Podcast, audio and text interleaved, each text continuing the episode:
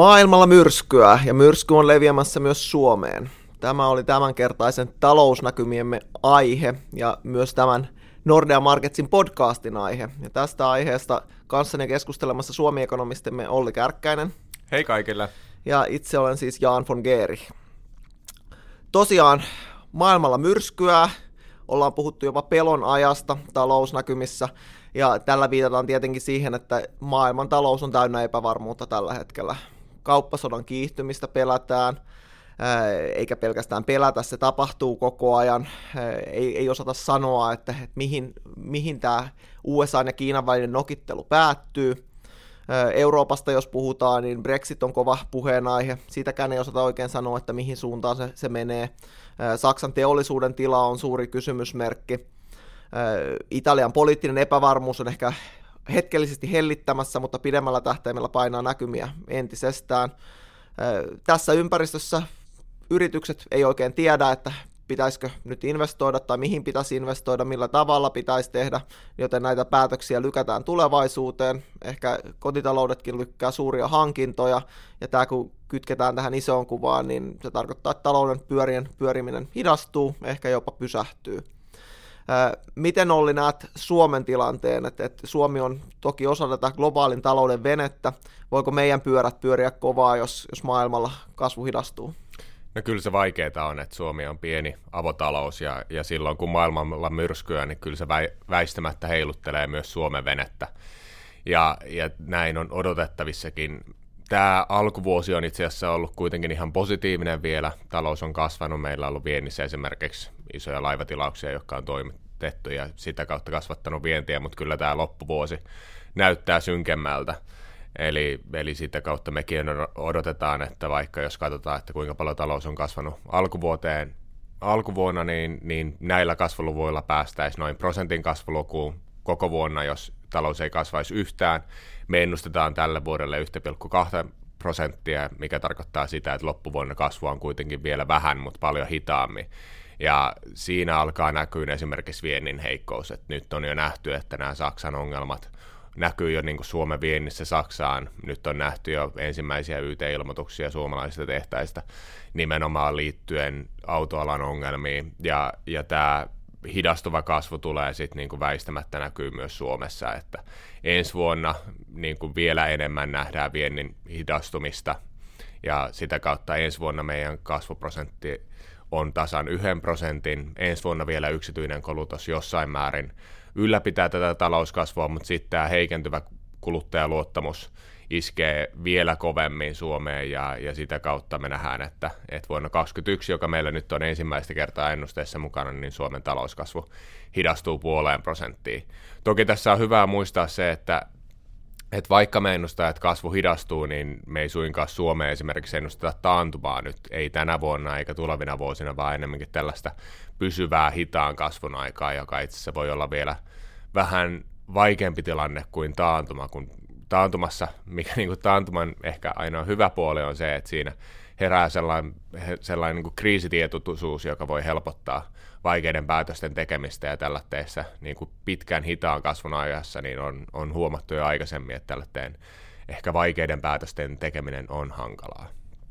Kuinka väistämättömänä näet, näet sen, että Suomi päätyy tämmöiseen tilanteeseen? Jos ajatellaan Saksaa vaikka hyvänä esimerkkinä, että siellähän heikkous lähti luottamusluvuista liikkeelle, luottamus on nyt ollut pidemmän aikavälin, tai pidempäänkin jo, jo laskussa – heikkous lähti teollisuussektorilta, on nyt entistä selkeämmin leviämässä palvelusektorille. Jos Saksan taloutta katsoo kokonaisuutena, niin siellähän ei puhuta enää oikeastaan pelkästään odotuksista, että talous supistuu vuoden tokalla vuosineljännyksellä, todennäköisesti supistuu vielä kuluvalla vuosineljänneksellä, eli silloin voisi sanoa, että tämän perinteisen määritelmän mukaan niin Saksan talous olisi silloin jo taantumassa.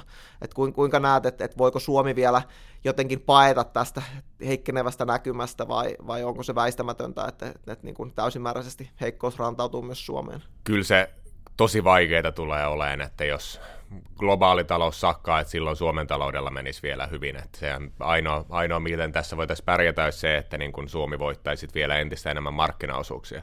Toki nyt esimerkiksi alkuvuoden suhteen nähtiin se, että Suomi on jossain määrin jälkisyklinen maa tässä niin kuin globaalisuhdanteessa, että viime niin kuin kasvu kasvukaudella, kun maailmantalous kasvoi, niin Suomi pääsi viimeisten joukossa tähän kasvuun mukaan, ja nyt näyttää siltä, että Suomi saattaa sitten kuitenkin sinnitellä vielä tämän kasvun kanssa vähän pidempään kuin muut, että vaikka Saksa, Saksan talous sakkas jo niin kuin nyt, niin Suomessa sitä ei ole vielä, ihan vielä nähty, mutta odotetaan, että kyllä se rantautuu sieltä Suomeenkin, ja tämä toki tämä niin kuin jälkisyklisyys Suomen taloudessa tuo myös haittapuoleen sit sinne ikään kuin syklin loppuosaa, että, että vaikka mekin nähdään, että esimerkiksi Euroopan talous niin kuin menee jo paremmin silloin 21, niin meidän näkymät Suomen suhteen ei silloin vielä niin positiivisia, vaan nähdään, että, että se viennin kasvu tulee sitten vasta siellä myöhäisemmässä vaiheessa niin kuin globaalisuhdanteessa. Ja, ja tässä niin kuin yksityisen kulutuksen suhteen itse asiassa tällä hetkellä on vielä lisähuolia, että et, et mekin ollaan nähty, että yksityinen kulutus jatkaa kasvun vauhdittajana, mutta jos katsotaan esimerkiksi nyt kuluvaa vuotta ja alkuvuotta, niin siellä itse asiassa yksityinen kulutus ei ole juurikaan kasvanut. Sieltä ei tullut BKT-kontribuutio juuri ollenkaan. Ja tämä johtuu nimenomaan siitä luottamuksen heikentymistä, että meillä kuitenkin tänä vuonna ostovoima kasvaa ihan vahvasti, käyttäjillä olevat tulot kasvaa ihan vahvasti, mutta kulutus kasvaa paljon hitaammin. Tämä on osittain näkynyt autokaupan niin kuin hyvin heikkoina lukuina. Nähdään, että autokauppa supistuu merkittävästi tänä vuonna. Ja jos tämä niin kuin luottamus jatkuu heikkona, niin sitten sit sieltä tulee iso kysymys, että mitä, mitä tapahtuu niin kuin yksityiselle kulutukselle. Sieltä ehkä niin kuin, se on yksi niistä riskeistä, että jos yksityinen kulutus niin kuin sakkaa kokonaan, niin sitten nämä kasvu saattaa olla vielä heikompaa kuin mitä ennustetaan. Mutta loppuvuoden osalta odotettavissa on kuitenkin parempaa, että esimerkiksi nyt Q3 varmasti näkyy veronpalautukset, jotka maksettiin tänä vuonna jo suurelta osin elo-syyskuussa. Eli itse odotan, että tä, tässä niin Q3 me saadaan yksityisen kulutuksen kasvuun ihan positiivisia lukuja, mutta iso kysymys on se, että mitä tämä tarkoittaa sitten joulukaupalle. Eli, eli jos ne rahat kulutetaan jo siellä Q3, niin mitä jää joulukaupalle, kun vielä ottaa samaan aikaan huomioon se, että meidän verokorttiuudistus aiheuttaa sen, että osalla saattaa tulla yllättäen joulukuun palkasta korkeampi veroprosentti. Että kyllä tässä niin kuin jo pelkästään tänä vuonna on isoja riskejä siitä, että mitä tapahtuu, mutta mut vasteen siihen kysymykseen, että kyllä Suomi on, sanotaan, tilanteessa, jossa meillä on vaikea niin kuin mennä merkittävästi paremmin kuin muut maat tässä lähivuosina, mutta ennemminkin riskejä on siihen sen suhteen, että mitä, miten voisi mennä huonommin. Ja siinä ehkä niin kuin osittain on kyse meidän omista päätöksistä muun muassa niin kuin palkkojen ja kilpailukyvyn suhteen. Niin kuin kuva on näin selkeästi negatiivinen, niin herää totta kai ajatus siitä, että, että olisiko nyt elvytyksen aika. Et mehän tiedetään, että Euroopan keskuspankki valmistautuu ehkä tämmöiseen suurempaankin elvytyspakettiin, itse on aika skeptinen sen suhteen, että koska rahapolitiikka on jo äärimmäisen kevyttä, niin kuinka paljon sillä saadaan enää talousvaikutuksia aikaan, ei varmaan kovinkaan paljon, jolloin silloin katseet kääntyy finanssipolitiikkaan. Et siellähän on Saksan elvytyksestä on puhuttu paljon, siellä Saksan hallituksen linja on ollut aika jyrkkä siihen, että, että niin kuin suurempaa elvytystä ei tarvita, ja jos sitä, sitä niin kuin tarvitaan, niin sitä tarvitaan vasta siinä vaiheessa, kun työttömyys kasvaa selkeästi ja, ja, ja talous on taantumassa, että mitään tämmöistä etupainotteista ei ole luvassa. Saksalle olisi ekonomistin näkökulmasta aika helppo antaa ohjeita, että heidän pitäisi nyt elvyttää. Saksa tarvitsee julkisia investointeja, heillä on liittovaltion ää, budjetti on ylijäämäinen, joten siellä olisi elvytysvaraa. Mutta mites, mites Suomessa, mikä se olisi ekonomistineuvo Suomen hallitukselle, että olisiko Suomessa nyt tilaa, mahdollisuuksia ja tarvetta elvytykselle finanssipoliittisesti? No, ekonomisti Suomessa tuossa varmaan Suomelle on, että toivotaan, että Saksa elvyttää. Eli se olisi varmaan niin kuin Suomen, Suomen talouden kannalta hyvä asia. Ää, sisäsyntyistä tarvetta niin ikään kuin Suomen elvytykselle ei tällä hetkellä ole näköpiirissä, että vaikka, vaikka kasvu hidastuu, niin mitään sellaista – ikään kuin taantumaa, joka vaatisi elvytystä, ei ole kuitenkaan vielä näköpiirissä. Ja, ja jos ajatellaan vaikka ensi vuotta ja nyt, nyt pari viikon päästä tehdään ensi vuoden budjettia, niin, niin ensi vuodelle esimerkiksi ei ole tarvetta tällä teille niin julkisen kulutuksen kiihdyttämiselle sen enempää, että meillä esimerkiksi ensi vuonna kuitenkin tulee nämä julkisen sektorin lomarahaleikkausten päättymisen ensi vuonna, joka tuo niin lisäboostin sinne ostovoimaan ensi vuodelle – ja enemmän mä näkisin tässä, että jos nyt lähdetään niin kuin menoja lisään etupainotteisesti, niin nimenomaan pysyviä menoja, niin siinä tulee enemmänkin se riski, että silloin voidaan niin kuin syödä ne elvytysvarat, joita tarvittaisiin silloin, jos aidosti tulisi shokki, joka vaatisi niin kuin isomman elvytys varan, ja, ja jos nämä rahat ikään kuin, muun muassa nyt on puhuttu näistä niin sanotusta tulevaisuusinvestointipaketista, että jos niitä käytetään etupainotteisesti jo nyt niin kuin ensi vuoden budjetissa, niin riski on se, että meidän, meidän ikään kuin elvätysvarat on siinä vaiheessa sitten jo syöty, kun niitä oikeasti tarvittaisiin. No mitä nyt tätä heikkenevää talouskuvaa vasten, niin miten, mitä Suomen hallituksen kannattaisi nyt, nyt niin kuin politiikassa tai talouspolitiikassaan tehdä? No tässä on muutama asia, jota jos mietitään talouspolitiikkaa ja finanssipolitiikkaa, mitä pitäisi miettiä. Ensimmäinen on, on niin kuin suhdannepolitiikka-asia erikseen, mutta ongelma on se, että meidän niin kuin suuri osa Suomen ongelmista on kuitenkin rakenteellisia. Ne on sellaisia asioita, joita pitäisi miettiä suhdannetilanteesta huolimatta. Ja yksi, yksi, mistä varmasti puhutaan ja mistä on syytäkin puhua, on työllisyyden kehitys. Eli, eli hallituksen koko niin kuin talouspolitiikka nojaa sen varaan, että työllisyysaste nousi 75 prosenttiin, koko julkisen talouden tasapaino on laskettu sen varaan, ja, ja nyt näyttää siltä, että tämä suhdannetilanne ei siihen yhtään apua tuo. Eli esimerkiksi me ennustetaan, että työllisyysaste nousee vain 73 prosenttiin vuonna 2021, mikä tarkoittaisi sitä, että tästä hallituksen tavoitteesta puuttuisi vielä 65 000 työllistä.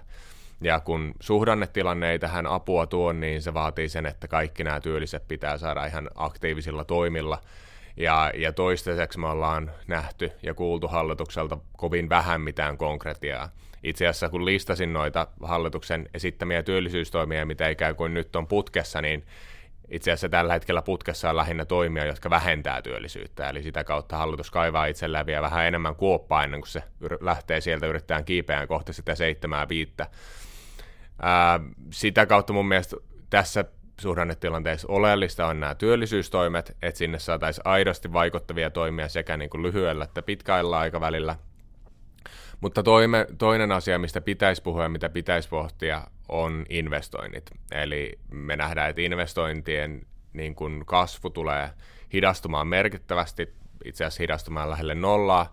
Iso tekijä tässä on niin asuntorakentamisen hiipuminen, mutta myös kone- ja laiteinvestoinneissa ja T&K-investoinneissa me ollaan jääty niin selkeästi jälkeen meidän, meidän tota, kilpailijamaista. Ja, ja tähän, tähän myös niin kuin uusi hallitus on herännyt VM-budjettiriihen jälkeen. Valtiovarainministeriön kansliapäällikkö Martti Hetemäki nimetettiin selvitysmieheksi etsimään – uh, uusia keinoja, joilla voitaisiin investointeja vauhdittaa, ja ilmeisesti tässä on toive, että, että Hetemäki tässä kuukauden sisään löytäisi jotain uusia investointien turbonappeja, niin kuin valtiovarainministeri Lintilä puhui, ja näistä voitaisiin sitten päättää budjettiriihessä. Näitä, näitä investointien turbonappeja on toki aikaisemminkin etsitty, ja, ja vaikka niin kuin Hetemäki varmaan kaikkien mielestä on, niin kuin yksi maan parhaita virkamiehiä, niin, niin saattaa olla, että jopa hänelle saattaa olla liian hankala tehtävä kuukaudessa löytää uusia, uusia nopeasti vaikuttavia investointitoimia, mutta toki, toki niin kuin tässä varmasti kaikki toivoo, kaikki ekonomistit toivoo, että vaikka esimerkiksi hallituksen työllisyys tavoitteen saavuttaminen näyttää epätodennäköiseltä, niin, niin toki toivon, että tässä on väärässä ja, ja sitten hallitus onnistuisi löytämään toimet, joilla, joilla sitten nopeasti ne, ne niin kuin työllisyys saataisiin nousuun, mutta valitettavasti tällä hetkellä se vaikuttaa, vaikuttaa kovin hankalalta. No miten valtio näin yleisesti sitten pystyisi parhaiten tukemaan investointien kasvua? No siinähän on, on, on hankala asia siinä, että, että varsinaiset investointipäätöksethän tehdään yrityksissä. Mutta valtio voi sitä tukea erilaisilla niin kuin mahdollisilla verotukitoimilla, niin kuin esimerkiksi T&K, panostusten verovähennysoikeudella on esitetty myös tällä teitä niin kuin nope, nopeampia poisto-oikeuksia keinona ää, vauhdittaa investointeja, mutta iso tekijä on, mikä hidastaa tällä hetkellä investointeja, on epävarmuus. Ja se on niin kuin, toki asia, jota, jota niin kuin finanssipolitiikalla voidaan jossain määrin vaikuttaa, mutta, mutta kyllä meidän pitää miettiä myös, myös siellä pitää miettiä siellä yritysten päässä, että miten saataisiin niitä investointeja vauhditettua, koska esimerkiksi tällä hetkellä rahoitus ei ole tekijä, joka investointeja kauheasti hidastaa. kyllä, kyllä yritysten kannattavuus on korkealla ja, ja niin kuin rahoituskustannukset on matalalla, mutta, mutta täytyy miettiä, että mitä, mitä sieltä sitten löytyy. No vielä niin kuin investointien sijaan, kun puhutaan, että mitä, mitä finanssipolitiikkaa tällä hetkellä pitäisi tehdä, niin yksi, yksi tekijä, joka vaikuttaa meidän tuleviin vuosiin merkittävästi, on, on varmasti niin kuin nyt käynnissä olevat palkkaneuvottelut. Ja, ja siinä ehkä hallituksen pitää pohtia myös toimia, että et joilla vo, he voisivat ehkä niin palkkaneuvotteluita tukea. Tässä tarkoitan toimia, joilla voidaan ehkä niin kuin ostovoimaa vahvistaa. Mietitään, että, että pitäisikö pohtia esimerkiksi veronkevennyksiä, joilla voitaisiin vahvistaa palkansaajien ostovoimaa ilman, että sitten tarvitsisi siihen, siihen käyttää niin kuin kilpailukykyä heikentäviä palkankorotuksia. Miten nämä kikytunnit, mistä on puhuttu paljon, että onko Suomella varaa tavallaan antaa niiden, niiden mennä vai tarvitaanko, pitäisikö ne pitää siellä sopimuksissa mukana? No se on niin kuin hankala kysymys, että, että, että jos tämä mietitään että palkankorotukset versus työajan lyhentäminen, nehän on molemmat niin kuin toimia, jotka lisää yritysten kustannuksia. Että se, on, se on neuvottelukysymys. Ja, ja toki tässä esimerkiksi Etla on arvioinut, että tämä, tämä niin kuin työajan pidentäminen kikyn osana toi kuitenkin ihan merkittävän määrän työllisiä myös lisää ja lisäsi työllisyyttä aidosti, että tämä, tämä on niin kuin väistämättä tasapainottelua siinä, että mikä on sitten toisaalta se ostovoimakehitys, mikä on se työaikakehitys ja mikä on kilpailukykykehitys. että silloin jos työaikaa lyhennetään ilman, että palkka heikkenee, niin se väistämättä heikentää meidän kustannuskilpailukykyä. Ja tilanteessa, jossa, jossa tota, viennin näkymät on muutenkin jo heikot, niin kustannuskilpailukykyä heikentävät toimet tässä vaiheessa olisi vielä haitallisempia. Et niihin sisältyy iso riski siinä, että sit meillä voi mennä vielä huonommin. Et kyllä kaikki merkit näyttää siihen, että, että tästä ei ole tulossa helppo, helppo työmarkkinakierros. Tämä myös niin kuin venyy hyvin pitkäksi, eli, eli vaikka nyt on alkanut niin kuin vienti, vientialojen palkkaneuvottelut, niin esimerkiksi julkisen sektorin palkoista neuvotellaan vasta ensi vuoden puolella. Ja sen ja siinä niin kuin välissä ehtii tulla monta talousuutista, että todennäköisesti talousnäkymä saattaa olla silloin mahdollisesti vielä, vielä synkempi kuin se on nyt. Miten se näyttää Suomen velkaantumistilanteen, että toki niin kuin valtio ei ole päässyt ylijäämäiseksi edes nousukauden huipulla. Myös yksityinen velkaantuminen on jonkun verran herättänyt huolia. Kuinka huolissaan sä oot niin tästä Suomen velkaantumisnäkymistä? Uh, jos lähdetään sieltä julkiselta sektorilla, niin sehän on ihan tosiasia, että nyt ikään kuin velka per BKT suhteen kasvu hidastui kautta pysähtyi tässä viime, viime hallituskauden lopulla, mutta nyt se todennäköisesti lähtee uudestaan nousuun. Tässä tulee näitä etupainotteisia menolisäyksiä ja hallituksen tavoitehan on se, että niin koko julkinen sektori olisi, olisi tasapainossa vaalikauden lopulla. Ää, ja kun tässä on koko julkinen sektori, niin siinähän tietenkin se eläkejärjestelmä sitä hieman, hieman tasoittaa. Mutta, mutta tämä tavoite ei toteudu, jos se työllisyys ei kasva sinne 75 prosenttiin. Ja, ja sitten se meneekin mielenkiintoiseksi, jos nyt parin viikon päästä oleva budjettiriihi on mun mielestä hallituksen ensimmäinen ja viimeinen helppo budjettiriihi siinä mielessä, että nyt voidaan vielä ikään kuin jakaa hyvää ilman, että tarvii huolehtia niin paljon niistä rahoituksen puolesta, koska voidaan sanoa, että työllisyys kyllä kasvaa, kunhan tehdään nämä toimet, mutta kaikki budjettiriihet tästä lähtien, jos se työllisyys ei kasva, niin tulee olemaan tosi vaikeita. Silloin pitää tehdä päätöksiä siitä, että, että leikataanko näitä jo luvattuja menolisäyksiä, yritetäänkö löytää jostain muualta ikään kuin lisätulolähteitä tai menosäästöjä, vai luovutaanko tästä julkisen sektorin tasapainotustavoitteesta. Ja, ja tässähän niin kuin meidän ongelma on se, että meidän väestörakenteen muutos ja väestön ikääntyminen aiheuttaa tosi ison kustannuspaineen. Paljon puhutaan niin pitkän aikavälin kestävyysvajeesta, mutta se näkyy jo lyhyellä aikavälillä. Eli se, esimerkiksi valtiovarainministeriö on arvioinut, että tällä vaalikaudella väestön ikääntyminen tuo 500 miljoonan lisämenot joka vuosi eli ikään kuin kumulatiivisesti kahden miljardin lisämenot tässä tällä hallituskaudella. Ja se on niin kuin tekemättä yhtään uutta päätöstä, niin meidän menot kasvaa täällä niin kuin sote-puolella tosi isosti tulevina vuosina väestön ikääntymisen takia. Ja tämä aiheuttaa sen jo niin kuin lyhyen aikavälin paineen, että julkisen sektorin ää, taloutta pitää tasapainottaa. No sitten se yksityinen sektori ja, ja velkaantumiskehitys, niin, niin yksityisten niin kuin velkaantumisaste kotitalouksilla se on, on kasvanut, mutta sen kasvu on hidastunut ja viime vuosina sen kasvu on lähinnä ajanut ää, kulutusluotot ja, ja sitten toisaalta taloyhtiölainat.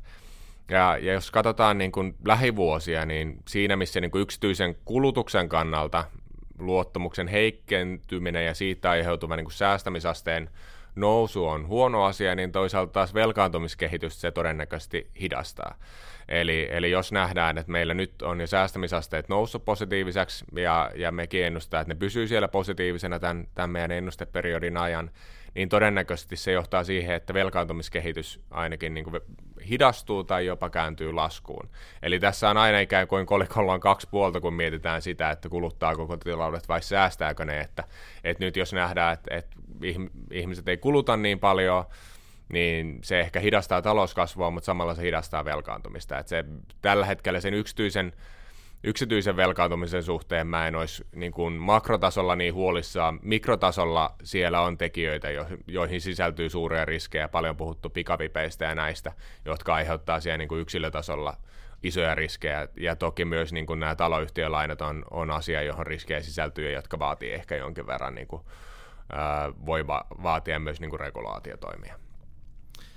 Jep, paljon haasteita edessä, ja tilannetta ei varmaan helpota se, että ainakaan meidän oma arvio tuosta globaalin talouden kehityksestä niin, niin ei, ei tuo kovin paljon helpotusta, että me uskotaan, että kuitenkin epävarmuus jatkuu pidempään ja, ja niin kuin kasvumielessä ensi vuodesta varsinkin tulee vielä, vielä aika vaikea. Ja sitten vielä kun täysimääräisesti nähdään ne vaikutukset Suomeen, niin ei, ei varmasti nykyisellä hallituksella tuolemaan kovin helppoja, mutta me ollaan silti vielä jonkun verran toivekkaita, että saadaan edes oikein suuntaisia päätöksiä tehtyä, ja helpottamaan tätä ehkä globaalista taloudesta tulevaa tuskaa. Mutta käykää ihmeessä lukemassa lisää meidän uusista talousnäkymistä.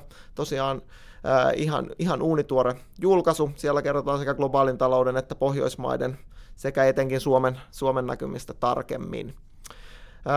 Kiitos Olli näistä näkemyksistä ja, jäädään seuraavaan, miten tilanne kehittyy. Kiitos.